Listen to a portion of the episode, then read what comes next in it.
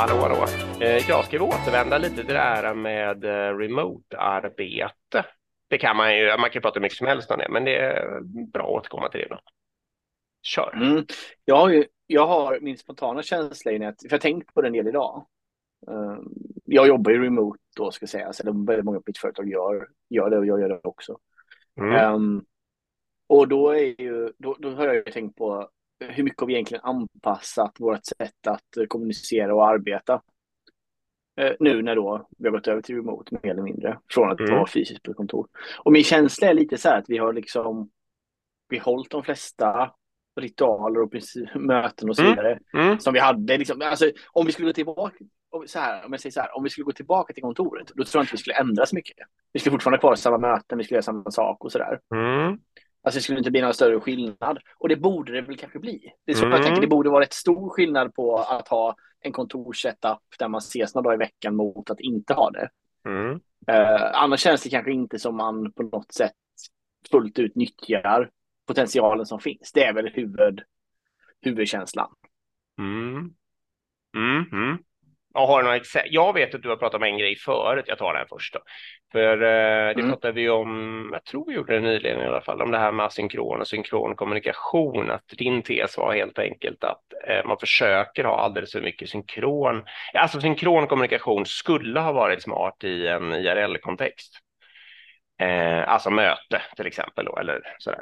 Mm. Men det är inte mm. alls lika smart i en digital kontext, men man eh, skapar massa möten ändå som egentligen hade gjort sig okej okay mm. i en IRL-kontext istället för att bara köra saker och ting över kanalmeddelanden eh, och liknande asynkront. Liksom.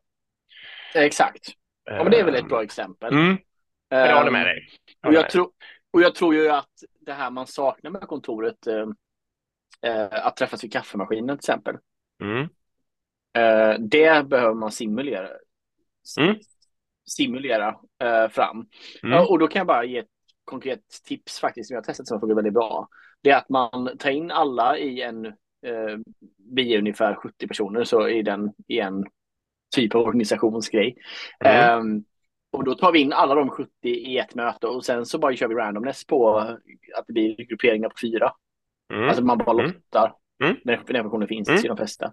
Och sen så är det en halvtimme bara kaffe, alltså prata runt vad gör ni, vem är ni och så vidare. Mm. Och då träffar man ju på väldigt mycket folk som har börjat som man inser att man aldrig har träffat för ja, man ser mm. ju inte dem liksom. Mm. Det blir sådana grejer och så blir det också helt plötsligt, jaha gör ni det där? Okej, okay, det gör vi också. Ja, du vet, det blir massor med sånt. Plus att det brukar bli lite man kan kasta med en icebreaker in om man tycker att det är lite stelt. Liksom ska man ju mm. som moderator då innan man kastar ut dem i breakroomen. Ja, du förstår. Det kan vara så här bra.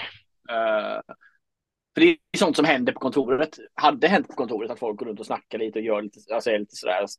Men det, det är i en digital kontext. Liksom. Vi hade faktiskt en, i min ledningsgrupp där jag, där jag leder då, så hade vi en hypotes om att vi, eh, vi alltså det är egentligen samma spaning, grundspaning som du gör. Och en av våra lösningar då var att vi vill bli mer digital native som vi kallade det, alltså mer naturligt eh, digitala.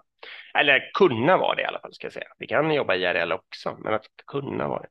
Och då menade vi nog sådana saker, just att vi ska bli bättre vi ska lära oss liksom att spela på fördelarna med, de, med det digitala livet eh, och släppa eh, saker då sådär som hörde till IRL-livet.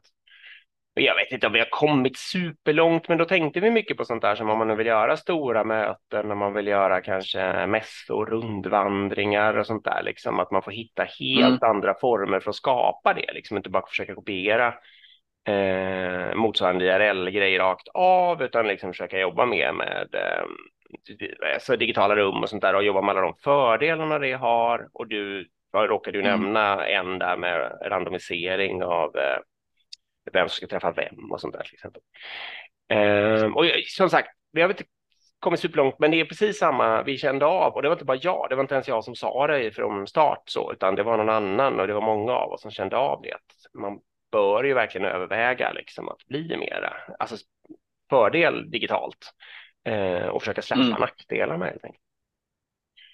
Ja, Exakt, så det är kanske det är i och för sig en rätt rolig övning som jag kanske ska göra då, att man alltså att man eh, skriver upp ihop vad är nackdelarna med att jobba ja. digitalt och vad är fördelarna och göra ja. samma sak med kontor och sen försöka hitta sätt att överväga dem då. Ja. Ja bra.